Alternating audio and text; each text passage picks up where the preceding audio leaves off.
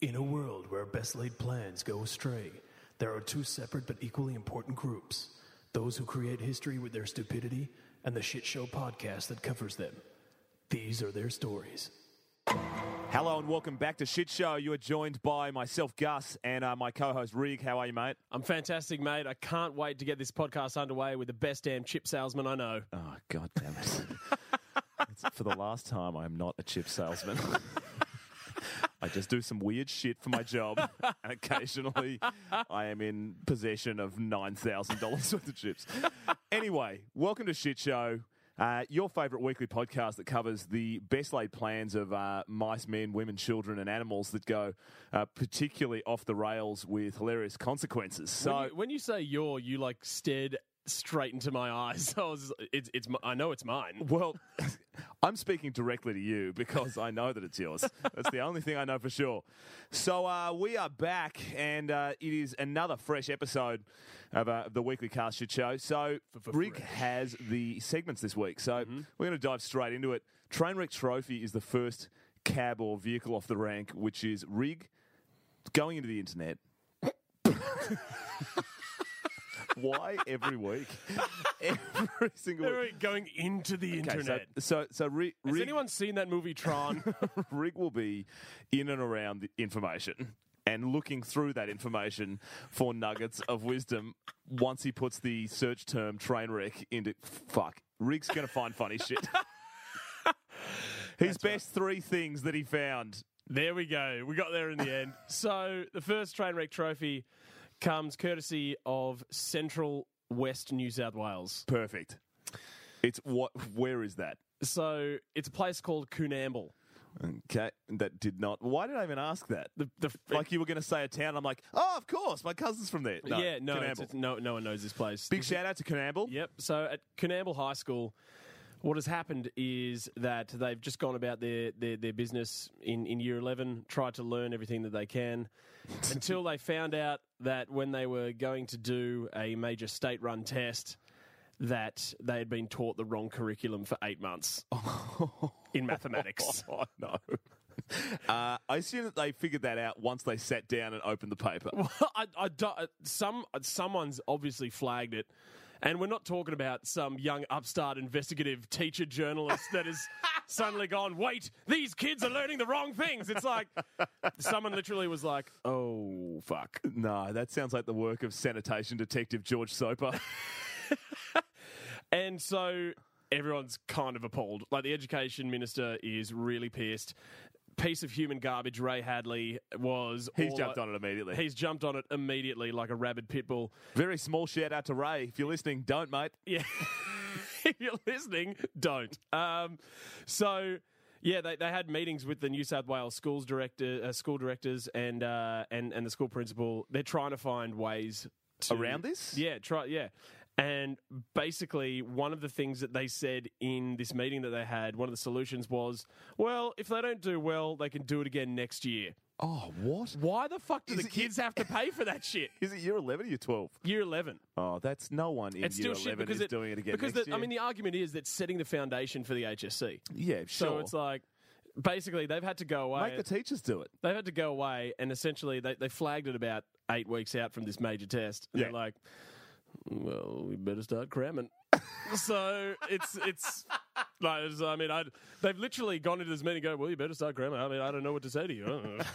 Tell me this is a bench warmer style outcome where this school actually finished first in the state due to eight week cram sesh. when I talk about Central West New South Wales, do you think that's actually how it's going to end up? Well, I didn't think Benchwarmers cause was going to end the way that it did. That's a lie. Ev- Everyone knew that was a Disney. Uh, yeah, so basically, where it's been left, so where it's been left is the Department of Education has been contacted for comment. I can't believe that I haven't heard it. I tried to look for the further comment, like the follow up story to this. Sure. There is none. I wouldn't imagine Uh, they will ever make another Again, comment. Central West New South Wales, they're just going to sweep it under the carpet like they do with the ice epidemic.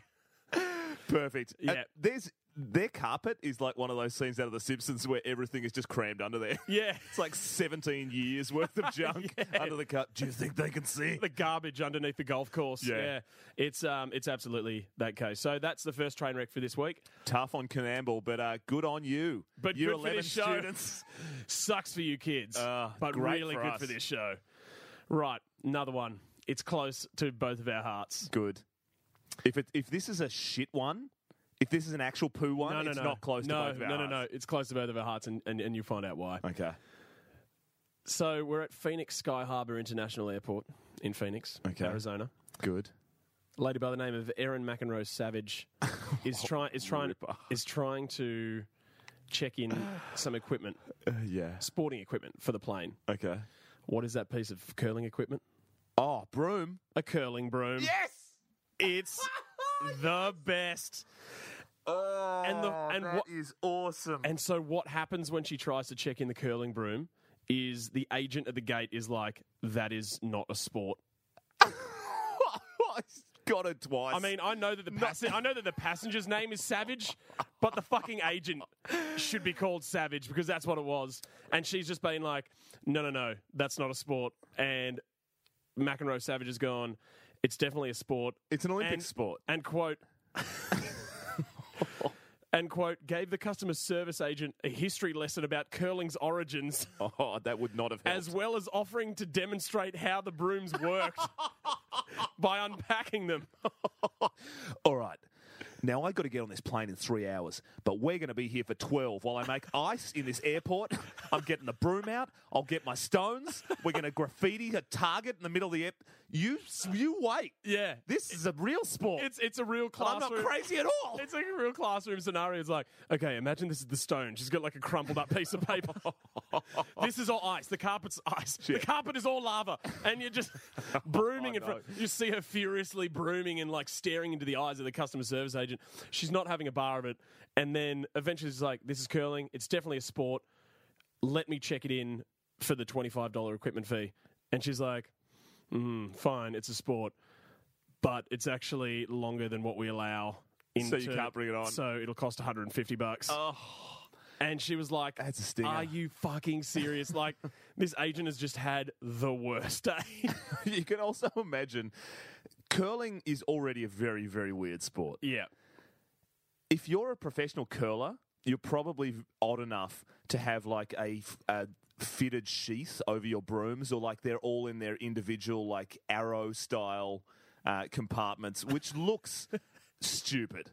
It looks incredibly dumb. So I'm I'm 49% with the airport. So the thing about it, right, is that after all this, they have an eight minute exchange. this all goes on in about eight Oh, It's a minutes. long time in an airport. Yeah. And finally, after going back and forth, the agent finally is like, fine, I'll en- only charge you the 25 bucks. Uh, Great. Reportedly, Why do I feel like that's not the end? reportedly, when McEnroe Savage then packed up her stuff uh, and then was heading onto the plane, the agent reportedly said, I hope you never fly American Airlines again.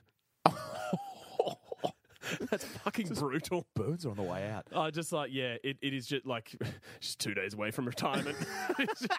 she's just not having, she's not giving any fucks at all. And so she puts all this up on Facebook, McEnroe Savage, and it goes viral. Yeah. So it goes outside of the curling community. And, and, and, and it, it, go, it goes from the estuary that is the, the curling community into the ocean that is everyone else. Of course. And people find, like, people pick it up, like USA Curling picks it up, like the American Olympic Committee pick it up. It's a whole thing. And American Airlines do exactly what you would expect in this moment. Deny, deny, deny. Start putting out stuff like, we all agree curling is a sport, and our colleague in Phoenix never stated that curling was not a sport.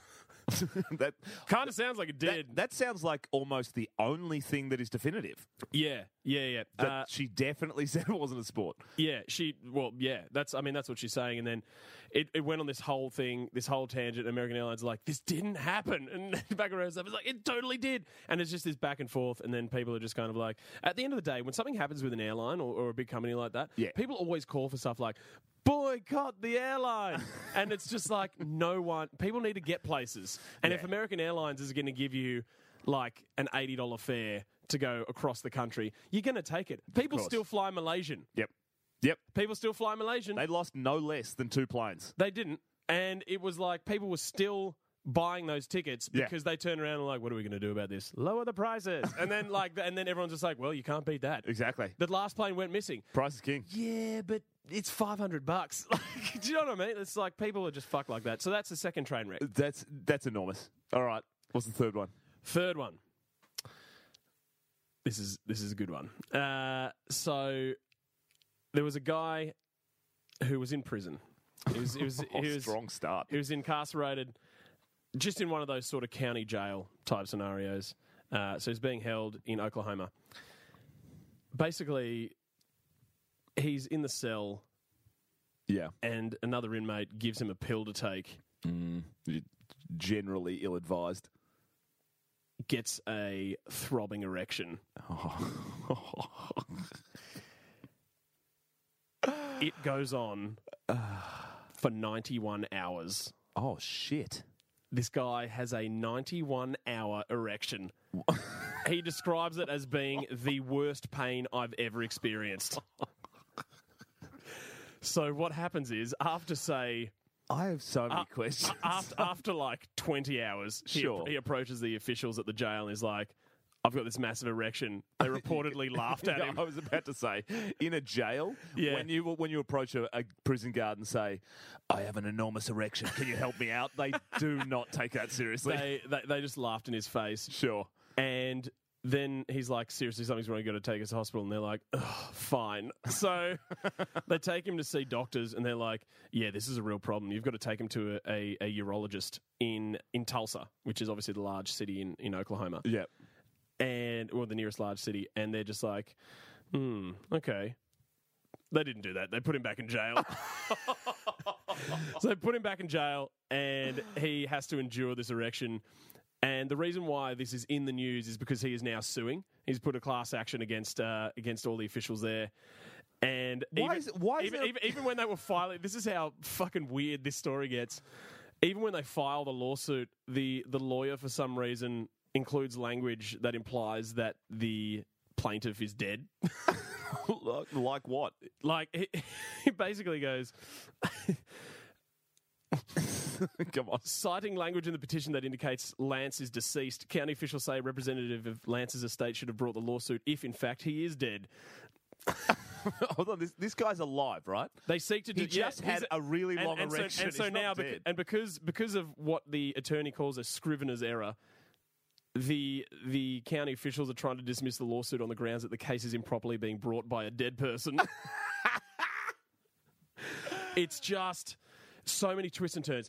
I let me tell you something. Yeah. I would never take a pill from anybody. That is exactly let my alone thoughts. a fucking jail. That's if someone, also if my some thoughts. big dude comes up to you and is like, Hey, baby, you look you look scared. Why don't you relax? Here's something to take the edge off. What and is then it? all of a sudden, Don't worry about it. It'll make you feel good. Oh man, It- because that's the thing. Why is it not the person who provided uh, the Max Cock pill Yeah. uh, that is being called in? Because you can't sue an inmate for giving you something stupid. Like you, you, you've got to do the old middle age poison, like king's poisoner routine. You know, so if he's offering you the pill, you're like, fine, you one." take the pill. Yeah, perfect. You ju- that, that's that's the way that you've got to get through that sort of scenario. Far so. I can't believe I'm speculating on a jail pill taking scenario. I'm never going to be in that particular situation. Oh, never say never, Rick. there's, there's a lot of life left for you to live. The the scenario with uh, with this at the very beginning is surely that there's not any chance in hell that this guy didn't know what, what it was. Yeah, It's a I, I just I, even in jail I feel like there's there's a scenario where even you'd be savvier because Yeah. people are always trying to kill you. every everyone in, in, in jail, everyone's a criminal. you have to be that you have to be so savvy in a situation like that. Way savvier. You know why? Because much they- more they don't- savvy than normal people. They don't have government initiatives with posters on the wall with like pictures of cute cats being like, "Hang in there, don't take pills in jail." Al- Also, if you get really sick, they don't take you to the hospital. They just put you back in prison. they laugh at you and put you back in prison. Yeah, they Yeah. laugh straight at your dick. And so that is the third and final train wreck for this week. So I'll recap them for you. So Okay. first we had Conamble High School who Yep. found out they were doing the wrong mathematics curriculum for eight months. Yeah. And no one seems to know how to fix it. We've got the curler who was denied putting her sporting equipment onto the plane because the agent straight up told her that it wasn't a sport. And then we had the nine, 91 hour erection in the middle of the Oklahoma prison that the guards laughed at and they never actually treated. Who Oh. are you giving it to? This is a, this is one of those photo finish weeks. They're all is. they're I'm- all I'm very telling evenly you, right? good. I told you before we started know. recording it was fire. You did say strength. Um, the the low hanging fruit is the 91 hour erection. Uh, I like that quite a lot. I think that the my only concern with the year 11 student uh, maths issue is that. Uh, that's actually going to cause some, a, a small town quite a bit of pain.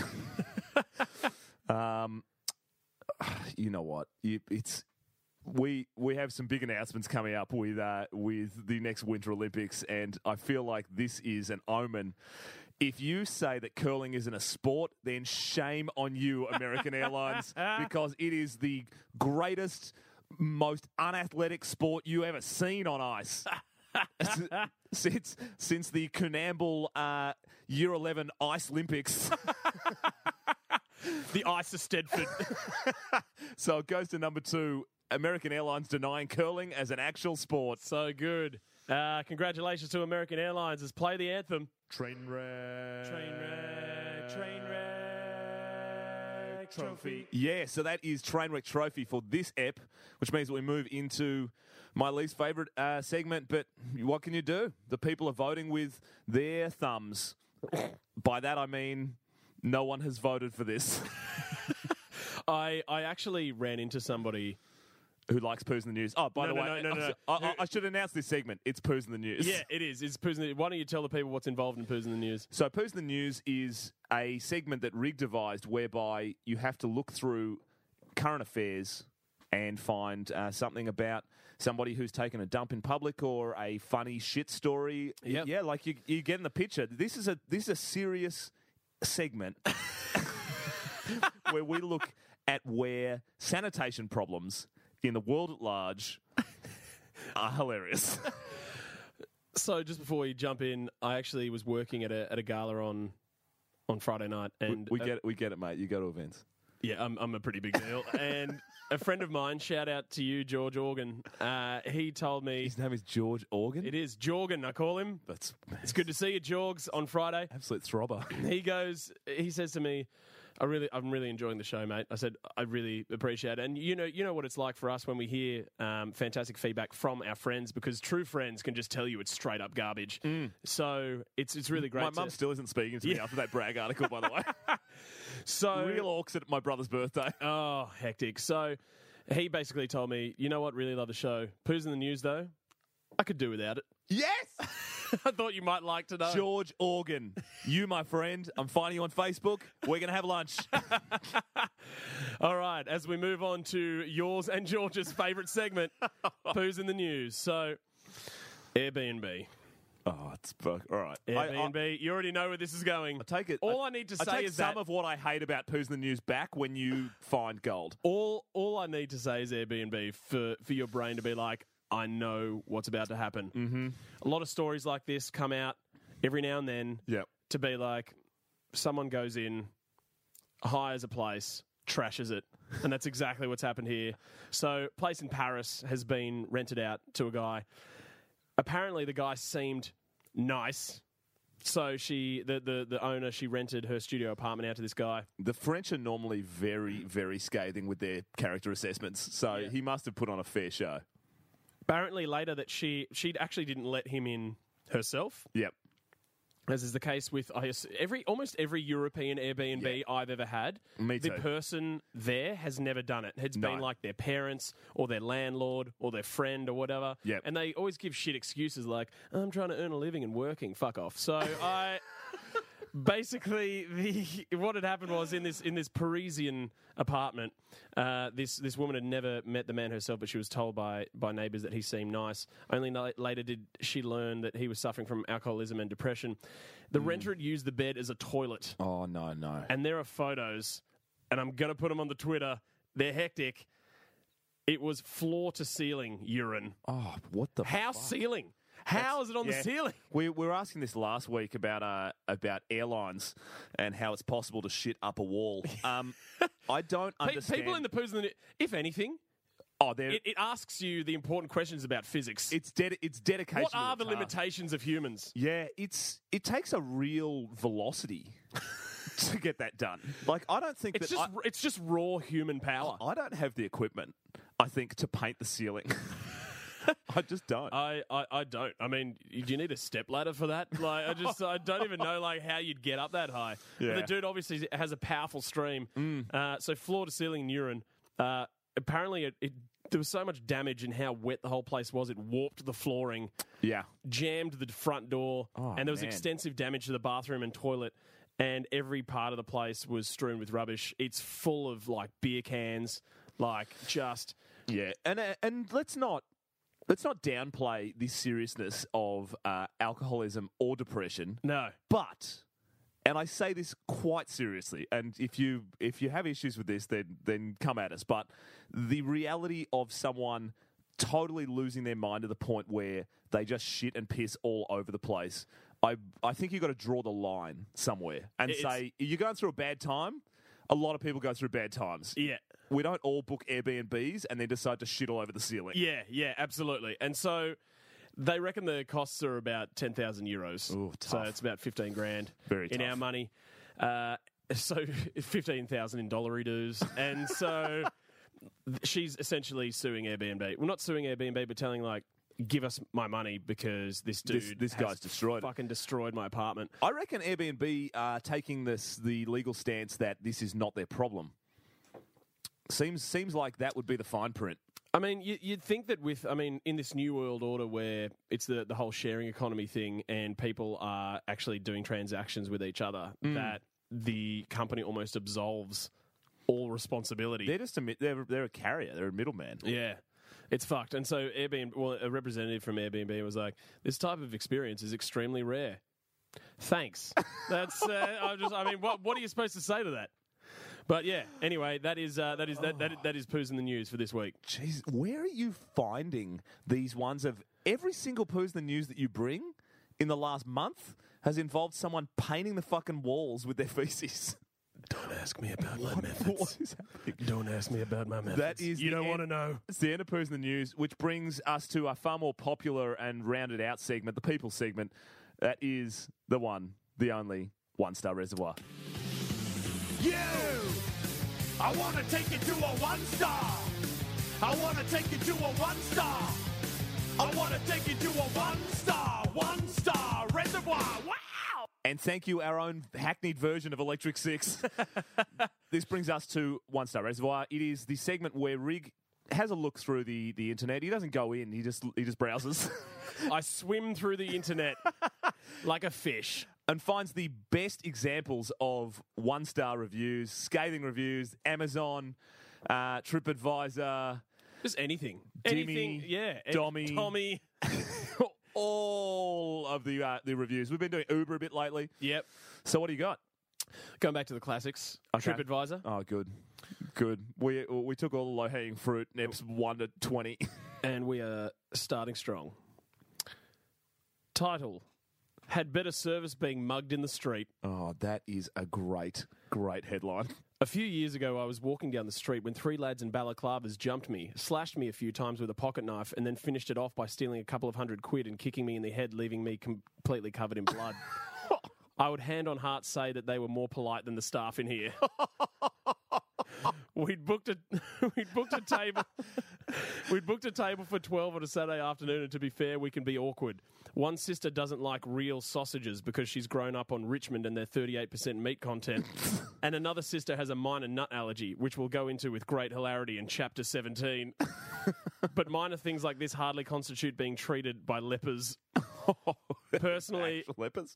Personally, I think the restaurant manager who's worked there for years is okay, and I'm used to her slightly cold approach. So when she began to take orders two weeks after we got there, I thought she was being polite, but everybody who hadn't been there before were all wondering why she was so rude. So it was a bad first impression straight away. As nobody had mentioned the specials, I wandered over to the board and read them out to everyone. When the starters came, the soup of the day was wrong. We pointed it out, and she said to me, The board doesn't even say that. When I pointed directly to the board, that said it. She solved the problem by turning it around so you couldn't see what it originally said and then carried on blaming me. I wondered if we'd been there that long without food that I may have turned dyslexic because she didn't even bat an eyelid as she accepted no blame. Throughout the service, we were served by about 45 different people. I think this was a cunning ploy so that you forget who to blame for what. We asked we asked one girl for the cocktail menu, and she told us they didn't serve them before spinning off before sprinting off. We pointed to a sign on the wall saying "Try a cocktail."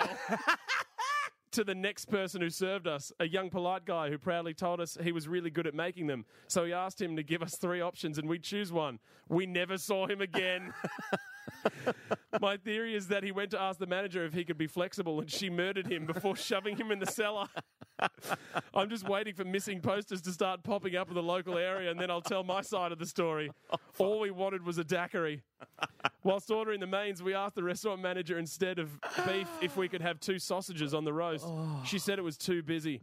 The table went deathly quiet as everyone was too intimidated to point out that they were the only table in the restaurant.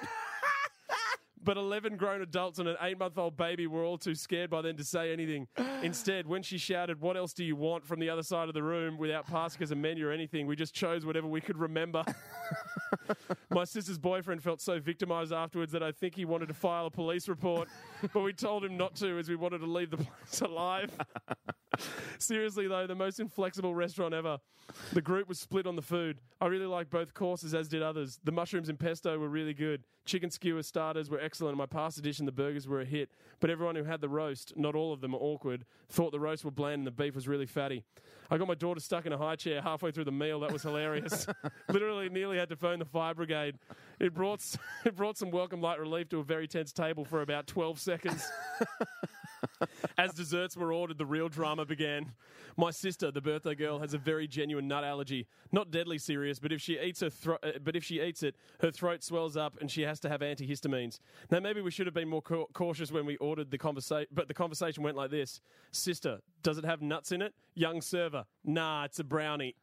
In hindsight, in hindsight, I think the girl misheard and thought my sister said, "Does that have fluff in it?" it's the only answer I could think of. Anyway, drama ensued as my sister took one bite before grabbing for her antihistamines as though her life depended on it, which it probably did.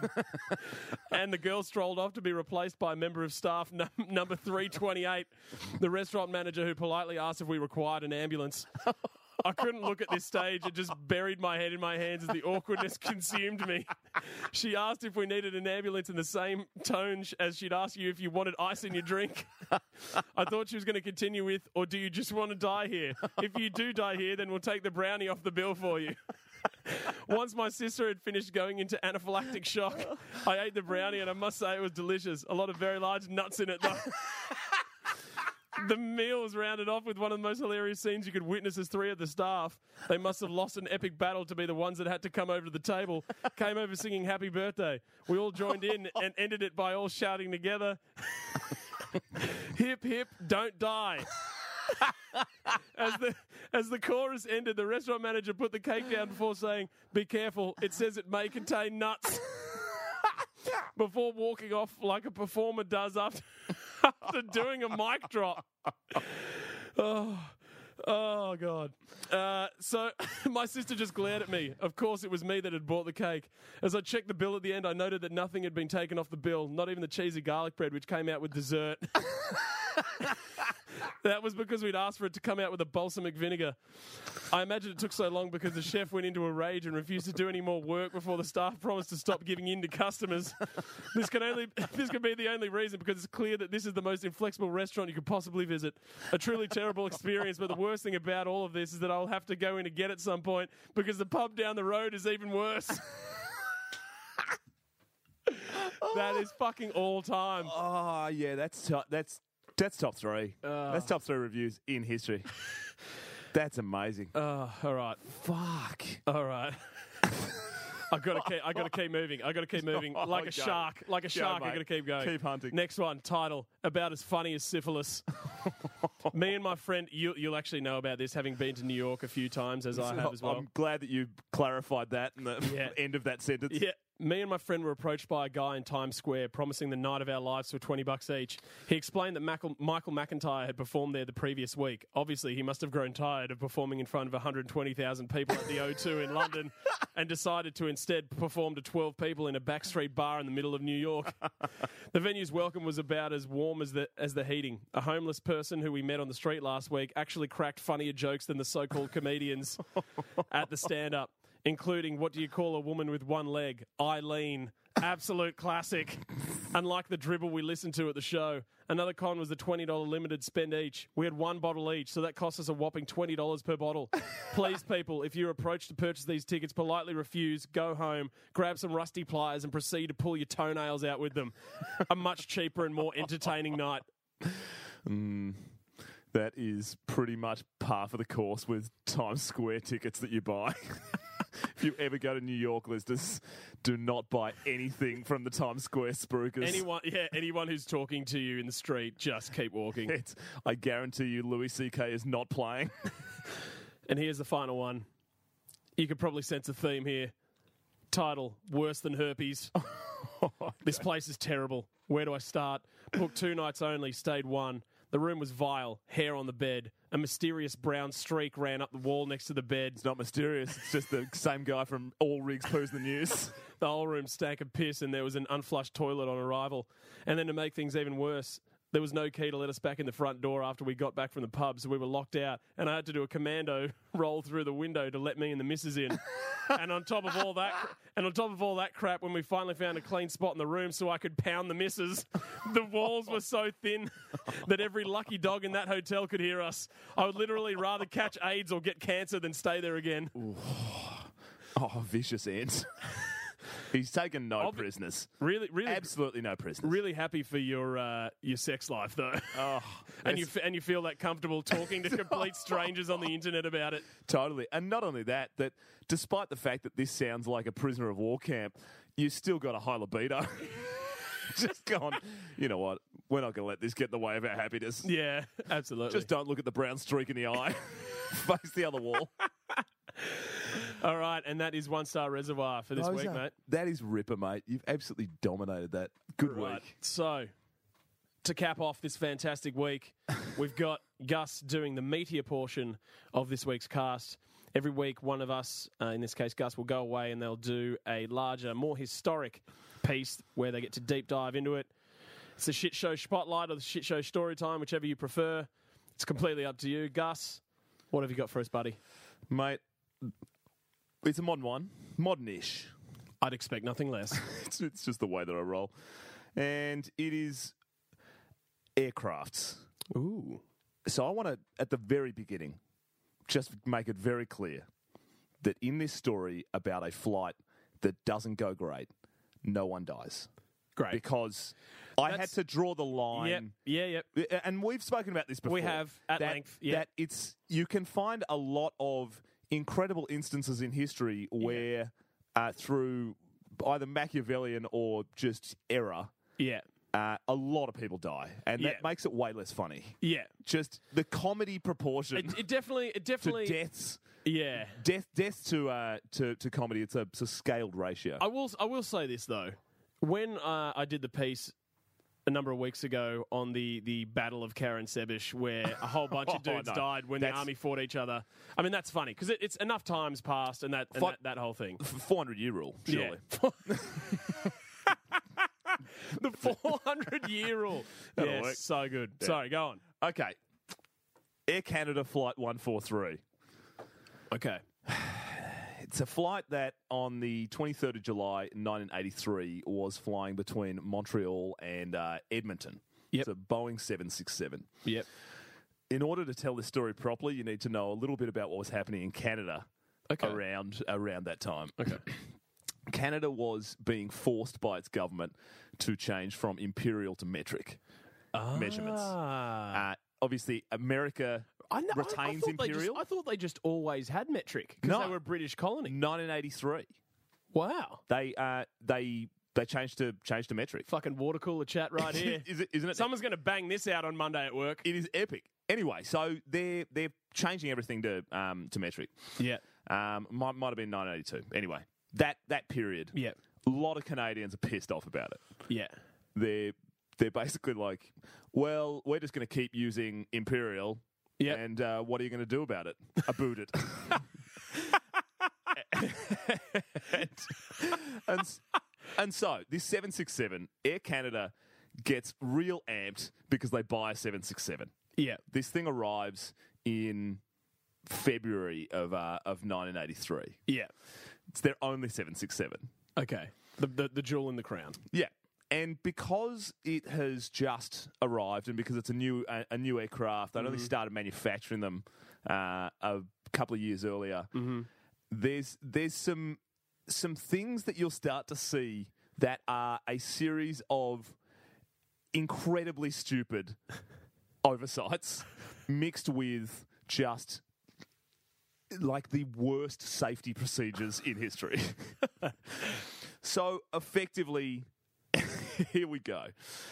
At the very beginning of uh, of of this uh, this story, it's a couple of days before um, the actual flight. So there's a there's a thing called the fuel quantity indicator system on a on a Boeing or the Okay. FQIS. Yeah. And what it does is it's your fuel gauge, like in a car. Right, yeah, Shows shows you uh, shows you how much you've got. It calculates the fuel load. Uh, tells you how far you can go. It's Mm-hmm. Yeah. a projector. It cross checks. Um, there's two of these things. Right. On a on a Boeing seven. So it's like what's in a car, but, it- also nothing like but what's nothing, in a nothing car. like, like it's in a car. um, so you know, it, and there's two of them. So so it, it cross checks against uh, against each other. They uh, they're constantly uh, measuring how much how much fuel's in there. Yep. Etc. uh, So that that is the gauge that you would that you would use to tell how much fuel is in the is in the plane. Yeah. Here's the thing: the Boeing seven six seven was measured in metric. Oh, no. So the amount of, and if you don't know what the conversion is from pounds to kilos, it is it is approximately It's a for th- for those playing along at home. One pound is about zero point four kilos, or if you want to go uh, go the other way, it's about 2.2 2.2 2.2. Yeah. 2.2 pounds equals one kilo. Now this plane needed twenty thousand four hundred kilos of fuel. Uh, they measured in kilos of fuel? Yeah, it- it's liters, but it's uh, but they so they instead of doing liters, they do they do kilos because it's about the density of the of jet fuel. Oh, That's right. Of that's course. about where my Yeah. scientific knowledge for for, yeah, for, for that right. ends. But yeah, but yeah. they that makes that makes sense. Obviously, for the yeah, yeah. That's like when they sit people on different parts of the plane. Yeah. like Wait. on the smaller planes, they're like you have to go on the right You gotta side. go on the They're right like, side. Uh, Why? You saying I'm fat? They're like basically, we need you to we need you to balance out the plane. so the entire airline industry had two options: either measure fuel in kilos or measure people in liters.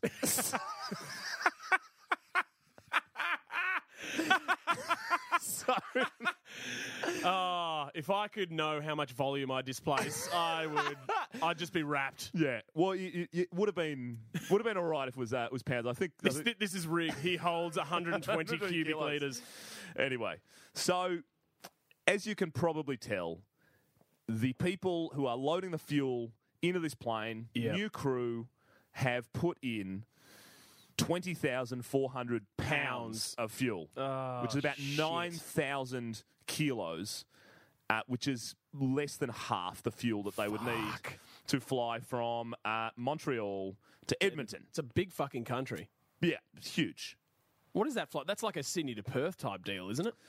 Oh, look, it's a it's about Stop asking me leading questions. It hasn't come up in the research. fucking hell, Rick. you know that geography is not anywhere near one of my strong suits. I I'm, would. I'm, I'm just glad we have English place names in this episode and English names. So Beard chow. am I copping a mountain of shit for that? Still, your mates are just tagging me. They're just tearing you a new asshole. They're not. They're, they're not even. It's not even a news article. I'll just get tagged in something and I'll open it, and it's just one of your your mates just going beard shout. I'm like, okay, I get it, guys. anyway, so there's a there's half the fuel they need in this plane, Yep. which would normally be picked up by the FQIS. Yeah. Unfortunately, the FQIS on this aircraft has a bit of a fucking issue because.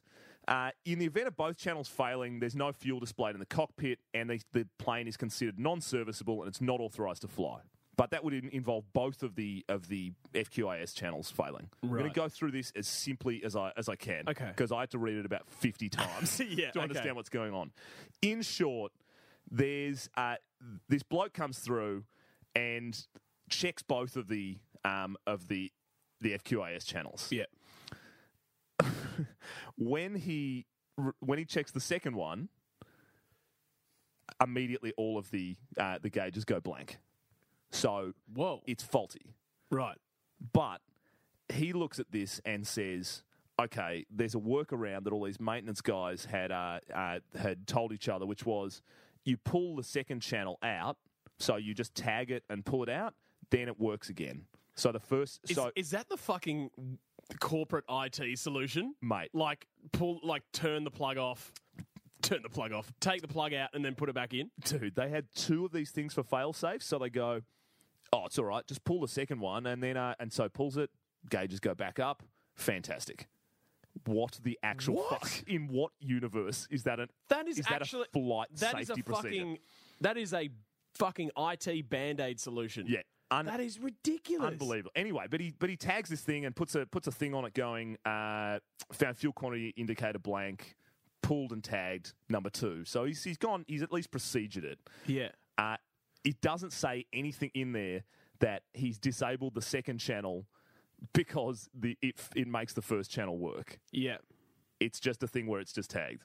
So before departure, this engineer informs the pilot of the problem and confirms that the tanks would have to be verified with a float stick because that's the that's the rule. Is Like, that like, a- like a dipstick. yeah, right? yep, Yeah. exactly that. So if you've only got one channel working, you you check you manually check you manually the fuel. check the yeah. Totally. So in a in the first misunderstanding, the pilot believes that the aircraft has been flown with this fault from Toronto the previous afternoon, Okay. which and that flight provide uh, proceeded uneventfully. Thus, Therefore, everything's fine. w- with with fuel gauges one one channel. So he's like, great, there's no issues here. right. Uh, once the plane arrives at Montreal, there's a crew change for the return flight back to Edmonton. Right. The outgoing pilot informs the incoming pilot, Captain Pearson, and First Officer Quintal of the problem with the FQAS and passed along his mistaken belief that the aircraft had flown the previous day with this problem. So Chinese whispers. Yeah. So he's told the new crew Yeah. who are now like, well, this has flown twice with this. This is fun. yeah. Oh, Uh, in a further misunderstanding, Shit. So it's uh. it's- Captain Pearson believes that he was also being told that the FQIS had been completely unserviceable since then. So the fuel gauges didn't work so, at all. So everyone's literally flying blind. on So he fuel. so he thinks So that he's that- just, so he he's just like, we've totally. It's totally fine. Yeah, there's been a bit of a cock up, but we're all totally fine. Don't worry about it. correct. He's Which- lit, and he's And literally he's gone a and he's told. e- pilot. He is he's the got- captain of a commercial jumbo jet. Hey, look, it uh, it reads zero fuel. It's in the red part of the speedo uh, or the fuel gauge, but it's totally fine. Don't worry. It's it's it's, it's just fucked. Don't worry about it. Purple monkey dishwasher, and then just throws it out into the ether. That's, pretty- fucked. That's pretty much it. So while the aircraft's being prepared for its return to Edmonton, a maintenance worker. So this is on the day of the fl- uh, of the flight in question, the Yeah. one four three. A maintenance worker decides to investigate the problem with this faulty FQAS, and so to test the system, he re-enables the second channel. At which point, the fuel gauges in the cockpit uh, the cockpit go completely blank. Yeah, He's called away to perform a float stick measurement of the fuel remaining in the tanks, Yep. as per the procedure. If only Yep. one of them works, yep. but distracted, he fails to disable the second channel again, which renders the entire fuel gauge completely inoperative. What? The FQAS is now totally unserviceable and the fuel gauges are blank. And so he doesn't do the dipstick. He goes and does the dipstick. Yeah, So so but he but when he comes he doesn't come back. He right. forgets to finish this thing. Oh fuck. So he doesn't pull the pull the second circuit again. So this thing stays in. And the problem here is that the captain, Pearson is under the impression that the fuel, fuel gauges are supposed to be bl- blank because that's what he got told by this incoming pilot. Oh my God. So this is a recipe for fucking disaster. because it's a really new aircraft, uh, and there was a there's a lot of changes that had happened. Uh, and things that have been sent from Boeing, but it's it's, it's a new aircraft. They're like, great, there's gonna be changes all the time, safety updates, etc. But it's also the 80s, and there's no internet. But it's also the 80s, so they're racking up in the cockpit To- totally. and partying with their pastel it- blazers up to the elbows. Exactly. So there's a thing called the master minimum equipment list, or or affectionately known as the MEL. That is the it's the Bible. It's like the aircraft. Right. it's like the instruction manual. yeah, it's It's instruction, a- manual, yeah. It's fucking enormous. Yeah, thick. But because this thing had been delivered quite recently and only just come off, this was the 47th 767 ever. Right. So it's really recent in that Yeah. there are 55 changes that have happened to this written document, and a lot of pages were blank pending developments of procedures. So, because of this unreliability in the uh, in the mail, because there were a lot of packages uh, pages blank, Yeah. it became practice for Air Canada to have flights authorised by maintenance personnel instead of flight crew. Right. So the maintenance guy, who's done the dipstick, Yeah. and has He- le- and has he's left the one thing, with- he's and has the left one- thing plugged in. He He's signs got the off flight. authorization. Ah! So so he signs the flight off. So we are shaping to get fucked here. Oh, yeah. the only Fixing for a fuck up. the only thing that is going to save him is this fuel measurement dipstick.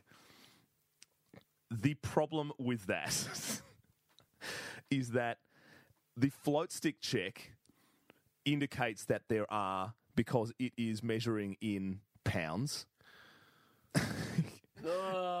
indicates that there are 7,682 uh, of s- s- what is is effectively jet le- leaders in there, but the conversion that they did, which was times 1.77, takes them to their uh, takes them to their uh, their threshold. It's like 1,600, and so they put Mm-hmm. Yeah. a bit more fuel in there Yeah. uh, rather than looking at it and they sh- it should have been reading about 8,000 kilos. So Yeah. they put about another 1,000 kilos in there, which takes it up to about 9,700.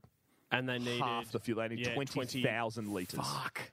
Ki- uh, 20,000 kilos. sorry. Yeah. Fuck me. So that's that's it. They, they and and because they this captain knows the problems with the FQAS, Captain Pearson double checks their calculations, but because he's also working on Off in pounds, period- gets the exact same incorrect conversion factor. Everybody came up with exactly the same error. Shit. So that's the start. They are in a plane with 65 people on board, carrying half the amount of fuel, Ah, Wow. carrying an instruction manual that has Blank fuckloads of blank pages. pages with a blank fuel gauge. Which, as, as you find out by reading all of the stuff behind this, is illegal. so, They are literally, and I, this, this has got to be where it comes from, flying by the seat of your pants. Oh, mate, it's it is unfucking believable. So basically, uh, it, it comes out later that it is it is illegal to um, to fly with that that level with, with those gauges blank, and uh, you do, you can't do it. That seems to be the sensible thing. But because this because this aircraft is new and it's, shit was a bit looser in the eighties, this captain's this captain's like In the, in the pastel jacket. he's Pearson has assumed that because they did the dipstick measurements, and he's he's made them do them twice. He's like, you dipstick that twice. I want to know how much fuel's on this plane, and they're like, Yeah. yes, Captain, you're the safest pilot we know. he's like, yeah, because there's nothing in this fucking Bible Yeah. that it, that that properly explains it. He's like, mm, well, we're good to go here. Just checking. All right, check the instruments. Fuel gauge blank, as I expected. it's like, oh, oh, no. the fuel gauge is blank. Amazing. Perfect. Let's fly, baby. Ah! Feel the G's. All right. So they're cruising at. They, they take off. They're cruising at twelve and a half thousand meters. 41,000 feet over Red Lake, Ontario, and the aircraft's cockpit warning system goes off, indicating a fuel pressure problem on the aircraft's left side. Because they were positive and they knew that they had all of the fuel that they needed to because they'd done the dipstick check, the don't worry, I'm an idiot check. They turned that alarm off. Assuming, What? Assuming that What? Assuming that a fuel pump. What? Assuming a fuel pump had failed, the pilots turned it off. Like a fucking snooze? Correct. They snoozed a fucking fuel alarm? They did. Uh, assuming a lot, lot of assumptions in this rig. This is the origin of why people say when you assume, you make an ass out, of, out of you me." and, Captain Pearson, as the saying goes. So they turn it off because gravity is supposed to feed fuel into the aircraft's two engines. They're like, that's fine, we don't need the pump. Gravity will do it. I think that was proven to be also incorrect. Um, the aircraft's fuel gauges were obviously inoperative uh, because of the electronic fault. So they're like, great, that's fine. It's in the logs. We're cruising Yeah. along. I've, wa- I've watched an interview with the pilot, and he literally, he's got this great mustache. If you, if you, if All you great haven't- pilots do. if you haven't seen it, then then have a have a look at it. I'll tell you this as an aside. My friend is a pilot. You actually cannot have stubble. You can only the only facial hair you can have is is a moustache as a pilot. Great. Yeah. Well, that was the only thing that was safe in the 80s because this fucking ain't.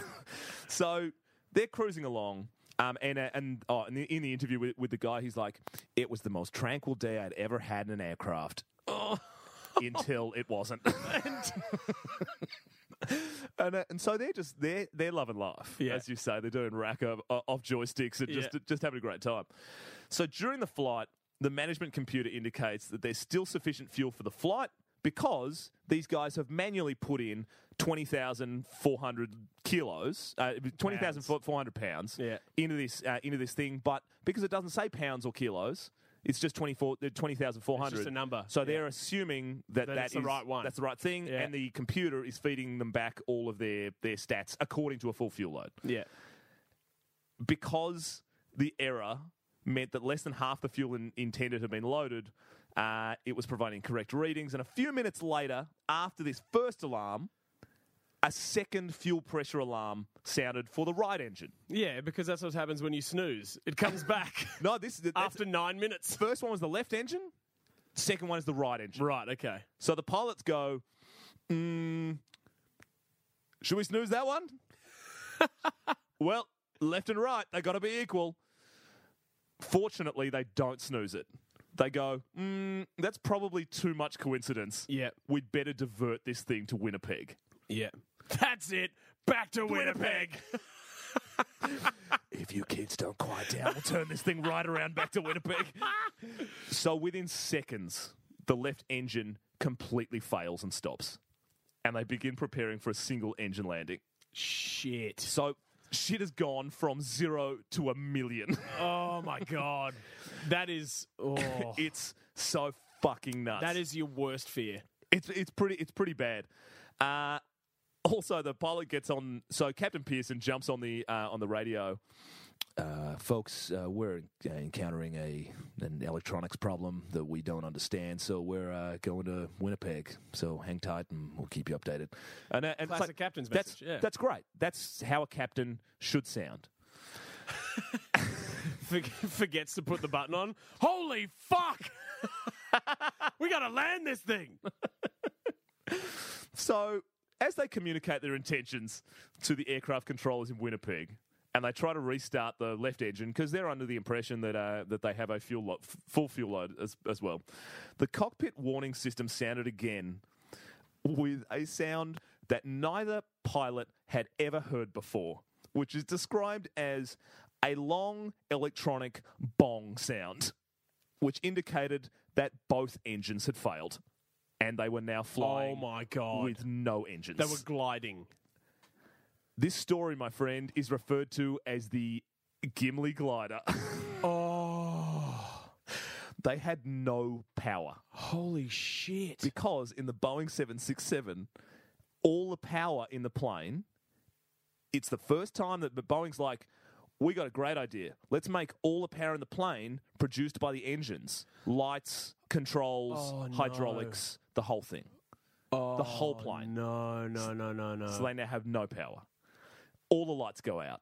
oh my god, masks drop. As you as you can as you expect, people lose their fucking minds. Absolutely.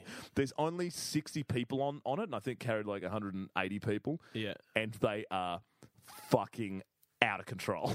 the, the crew are desperately looking for a- a- Answers. an explanation Yeah. from, from the captain. Fuck. So these guys dive into uh, the all trusty, very thick Mel, their big blank pages thing Shit. and they look up what you would expect. Uh, they look What up. to happen when engine fails? They look up the- blank. they look up the sec- the section for h- for how to land the aircraft when both engines have failed. And that does not exist because no, No, one has don't- ever oh thought my that that God. would be a possibility. It there is no procedure. oh fuck. It's a seven six seven. Shit. it is fucking crazy. Like, uh, I th- uh, I'm not sure how heavy this thing was. I think it was it was like over a couple of hundred tons. Fuck. It's it, well, it's really heavy. Yeah. The sort of shit that you go, that is a flying metal brick that is about to drop straight out of the sky. So here's, Flying mega plane. So Boeing, in their infinite wisdom, actually has a failsafe. They haven't written anything. No one's documented anything about about what happens when both engines fail because they hear this massive sound that no one's ever heard before, The even bong, even in yeah. a sim. yeah. And they search for it, and it's just like blank pages. But Boeing have put in uh, a thing that automatically deploys called a Ram air turbine, which is basically just a big windmill that comes out of the bottom of the plane if both both engines fail. It Ah. just drops with gravity, and then it creates enough power to power just the the ailerons and the joystick. Right, okay. So you can still steer and the and the tail flap. Um, the only issue with this is that this the m- you need faster the air is coming through it, the more power you have. The slower the air is going through it, the less power you have. Right. So these guys are going. All right, we've got we- we've got uh, got at least semi power, uh, and they start doing some uh, some calculations because, and these guys are heroes, but that doesn't stop this being A real just fucking shit show. just so many levels of stupidity. Yeah. because it's a fucking fluke that these guys are in this position yeah. out of everyone Yeah. because old mate Pearson is a glider pilot. Oh my god. He's a 20 year trained glider pilot. Holy shit. So these guys are literally the probably the, the best, best people, people to be on in the that planet scenario. to be in what this. are the odds of that? so long! They're so fucking long. Oh, eat your heart out, sports bet. So, so they they're they're diverting to Winnipeg, but they're already uh, descending at a very very fast rate of knots. Um, they realised through doing a couple of manual calculations that in 10 nautical miles, they've lost 5,000 feet. So their glide ratio is about 12 to 1. And Winnipeg is way too far away to make that. Yeah. They start thinking of, of uh, possibilities. Aircraft control are shitting their fucking pants because Yeah. there are no aircrafts that can, there- there- no airports that can take a 767 Yeah. within their f- crash ratio Yeah. Yeah. that's when Kintal, first officer, he proposes landing at the former RCAF station Gimli, which is a closed Air Force base where he once served in the Air Force. Again. What the, The, fuck? Oh, such so, long odds. so lucky. but he, and, and the and the air tra- traffic controller has not suggested that Yeah. because they have 'Cause no they're shitting their fucking. pants, It's yeah. a decommissioned aircraft base and it's Yeah. not on any maps. It's not on anything Yeah. they they then turn towards Gimli. It's perfect. It's the right distance. It's a it's two long, uh, six point five kilometer uh, runways. Yeah. Perfect. Amazing. Here's the issue with Gimli. Since it had been decommissioned, it had been bought by the Canadian Automobile Sports Club and turned into a motor vehicle racing track. Oh shit! and on this day in question, a Saturday, Saturday is race, Race day. Speedway, Speedway, Speedway, be there. So We've got all kinds of cars. cars, bikes, planes. Boeing seven six seven landing on the runway. So these guys are using a gravity drop, um, which means that that causes the that causes the landing gear to lower and lock into place. The main gear is locked into place, back wheels. The nose wheel does not lock into place. It just sort of comes down and just hangs there like a limp dick. if you can see what I'm doing at rig now, I have my hand and I am. I, th- I think everyone I'm, is. I think I'm every- fancy boying it in your e- direction. every- I think everybody gets the visual when you use a simile li- that is like a limp dick. So, as the runway drew near, it's become really apparent the aircraft is coming in too high and too fast. Real hot. Also, because all the engines are out, all these motor enthusiasts cannot hear a plane coming because it is silent.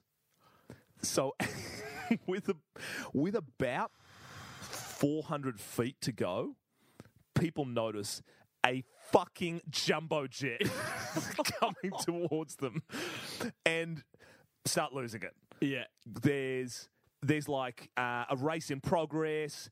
The, everyone that everyone that goes and races at these these carnivals ap- apparently is uh, uh, hillbilly, and so there's just Yeah. caravans and tents and people are so Like NASCAR type shit. so one entire runway has been turned into a sports racing track.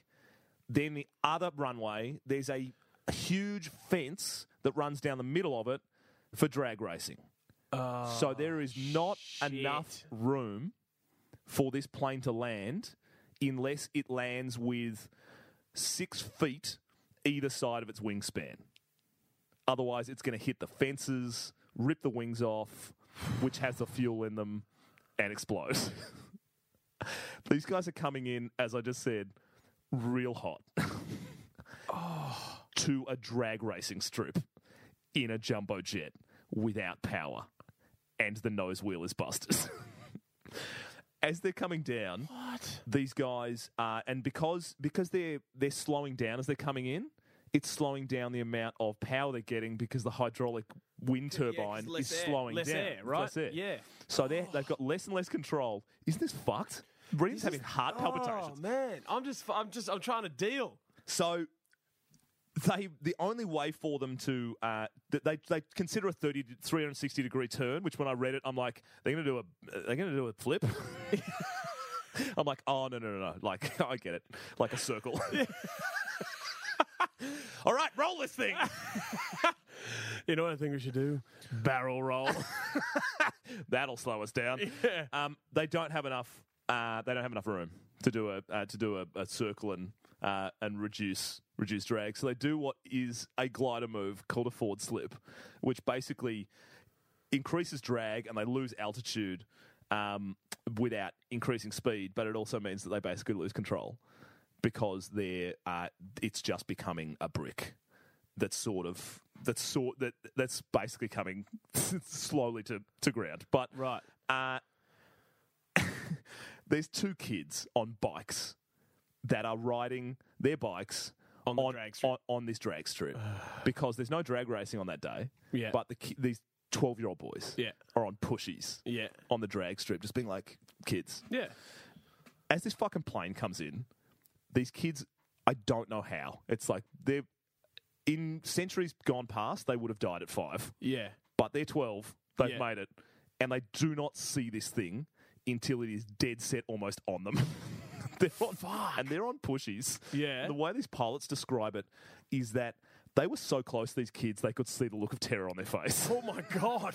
as the plane barrels in at uh, 220 miles an hour. Fuck. Which, which, if you've ever been on a bike, is a bit quicker than you can pedal. just, Just a bit. just marginally. So uh, the the kids see this and just and just Bundy, Yeah. But they're they're riding away from an impending plane Yeah. the failure of the front landing gear to come down ends up saving this plane because it comes down, the uh, the back wheels touch, the front nose goes down onto its uh, uh, onto its its wheel, but they realise that in hindsight they wouldn't have had any power to stop. They would have just kept going, murdered these kids, run out of runway, Yeah. and just eventually stopped in some town, Yeah, yeah, and and the plane would have exploded yeah. nose, wheel, brakes, nose hits down, friction, starts slowing, slowing the plane. Yeah. By pure fuckery, they managed to not clip the wings on this drag racing track. So they were within the six they feet. were within six feet. oh, It's it's insane. It's fucking insane. holy shit! so How much adrenaline would you? That is like fucking. You've just won the Super Bowl. That is ridiculous. so what's happened is that the only reason they didn't was because the plane has landed, nose down, rotates, scrapes along that so the nose scrapes along the along the guardrail, which Yeah. then means that the wings rotate so that they're actually going almost lengthways, and the tail doesn't get uh, uh, doesn't get clipped. So Wow. so eventually this thing this thing stops. Uh, it comes to a final stop on the ground 17 minutes after it ran out of fuel at Gimli decommissioned Air Force Base. Wow. No one dies. Fuck These, me. guys, these guys have fucking nailed it. However, I'm sweating in this chair. like I'm, it's acti- immense. I'm actively sweating. so there were no serious injuries due to uh, the uh, the landing. Yeah. There were, however, 27 minor to medium injuries sustained Right. as passengers evacuated Oh. because the nose had dipped down. Yeah. there was only one way to get out of the plane that had emergency evacuation slides, which Yeah. was the tail, which was now sticking up in the air. Ah. so they activated the emergency slides, and they're every- not long enough. and they're not long enough. Everyone jumped on them, and a hump, heap of people broke their legs. oh. so you've just been in a plane crash. On the way down, you're like, "Please God, please God, please God," and you, you, you- you land. They open the doors. It's like you just want to kiss everyone you love. Slide, broken leg. Ah. Oh. It's like- fuck. Oh, had you, oh, you broke that leg in the crash? No, the slide wasn't long enough. That's ridiculous. it's it's, in, it's insanity. So after after all this, you'd imagine that there's a fairly lengthy uh, and rigorous. investigation. investigation. Yeah. So what is what is determined directly after this? Captain Pearson is demoted for six months. Yeah. First Officer Quintal is suspended for two weeks for allowing the incident to happen. Everyone in the maintenance team is suspended, which is exactly what should what should happen. So that's Yeah. that's like nineteen. That's late nineteen eighty three. Uh, they quickly sort of look at this and go, "Yeah, look, pilots didn't do didn't do great. They should have really should have really checked everything." Yeah. But the maintenance crew are criminals. so these guys, the maintenance guys, get fucked. they get axed, do They they? get they get axed, criminal charges, they get sued, the rest of it. Criminal charges. Yeah. Fuck it. all- Oh my god. That's Uh, hectic. The but the flip side for the pilots is that they're awarded the first ever Federation Aeronautique Internationale diploma for outstanding airmanship in 1985.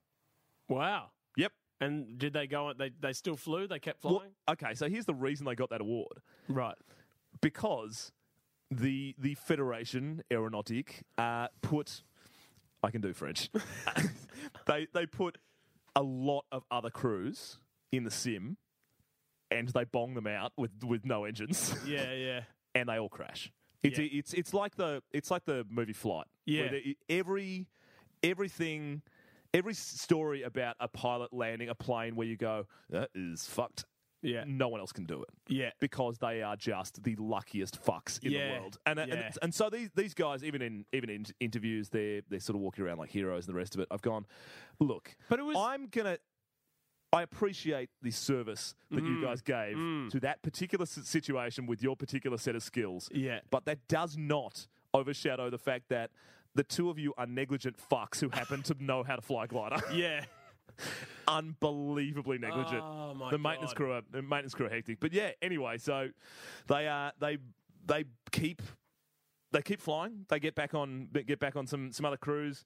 And here's the fuck thing: this the flight one four three that Yeah. that plane, the the Seagorn Air Canada plane. Yeah. They just put it back into the they put it back into the commission. They just like, all right, well, I mean, it crashed, but let's fix her up and get her back out there in the skies. Oh, Wow. Yeah. Really, really fucking hectic. And Shit. so it flies for another for another 25 years, uh, and it flew its last revenue flight on the 1st of January 2008. on the 24th of January 2008, it takes its final voyage from Montreal to Tucson, and guess who's on board?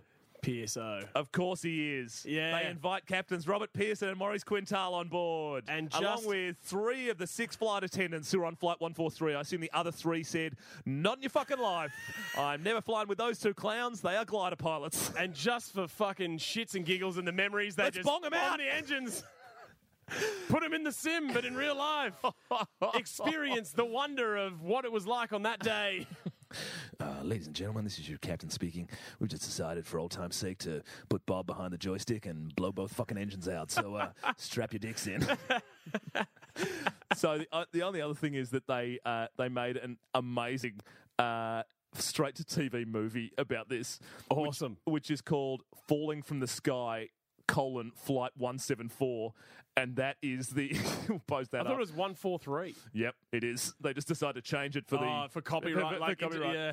Um, look at the tagline underneath the, the, the title. A true story of a hero in the making. The one above that, the funnier one. out of fuel, out of time. Um, There's, there is a picture of a, a dramatic recreation of this, which is just the actor playing Bob Pearson screaming.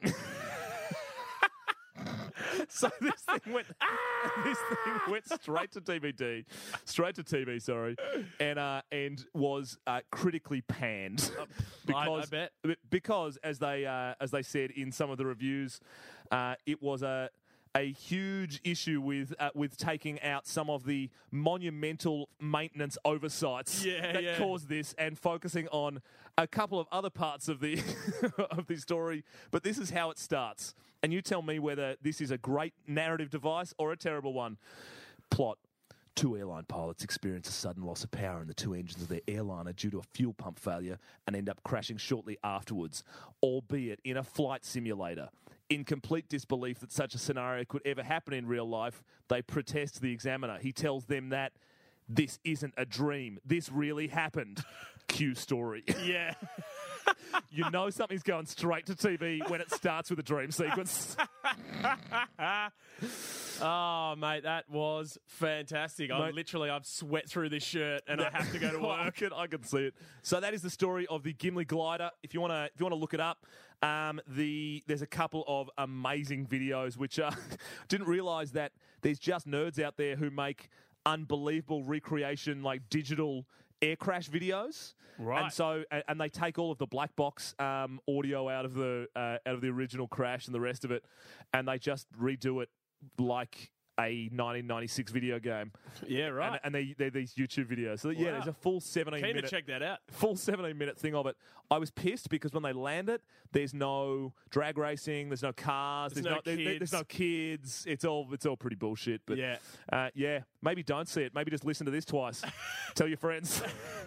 All right, mate, that was fucking awesome uh, for another spotlight for the week, which means we can go into our little spiel about how to contact us. We've got big news. It's huge. We got huge news, and the huge news is that you don't have to awkwardly fucking try to find our show because we had to explain it in weird terms every single week. Yeah, we got two we- we got two really easy ways now. We got two ways, and here it is. Look us up. Shit show on iTunes. It's literally like that. You spell shit show, all one word. Yeah. You will find us. Yep. That's a new development. I'm not going to tell you where we came from to get to that point because you'll just get more confused. Shit show spelt as it sounds, as it should be. As it should be. One word. Shit show. If you want to get amongst any of the other content that we do have and that we put uh, on online, we do have a website, shitshow.com.au. Also, follow us on Twitter at shitshowcast. And that is about it for us for another week.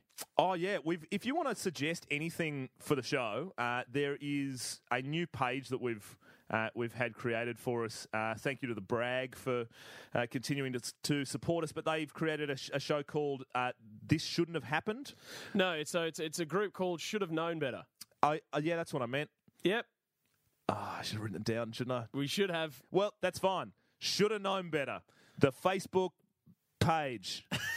the Facebook, uh, the Facebook community, the Facebook. We have a lot. We, we have a lot of people. Okay, uh, uh, look. We have a lot- we I don't. I don't do this part. I just. We- I wanted that's to fine. contribute something. That's fine. We have a. and- That's fine. We we we have a lot.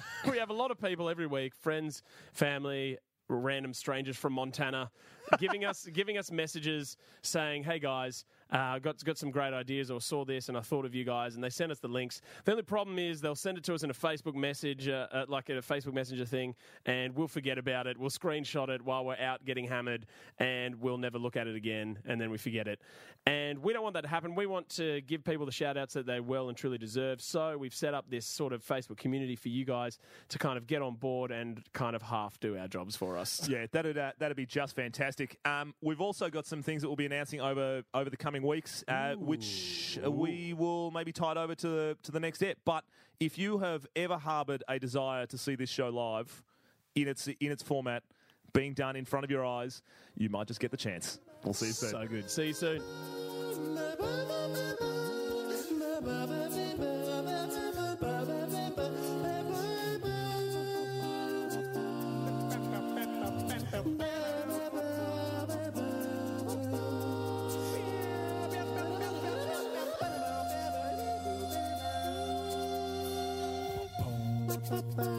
Bye.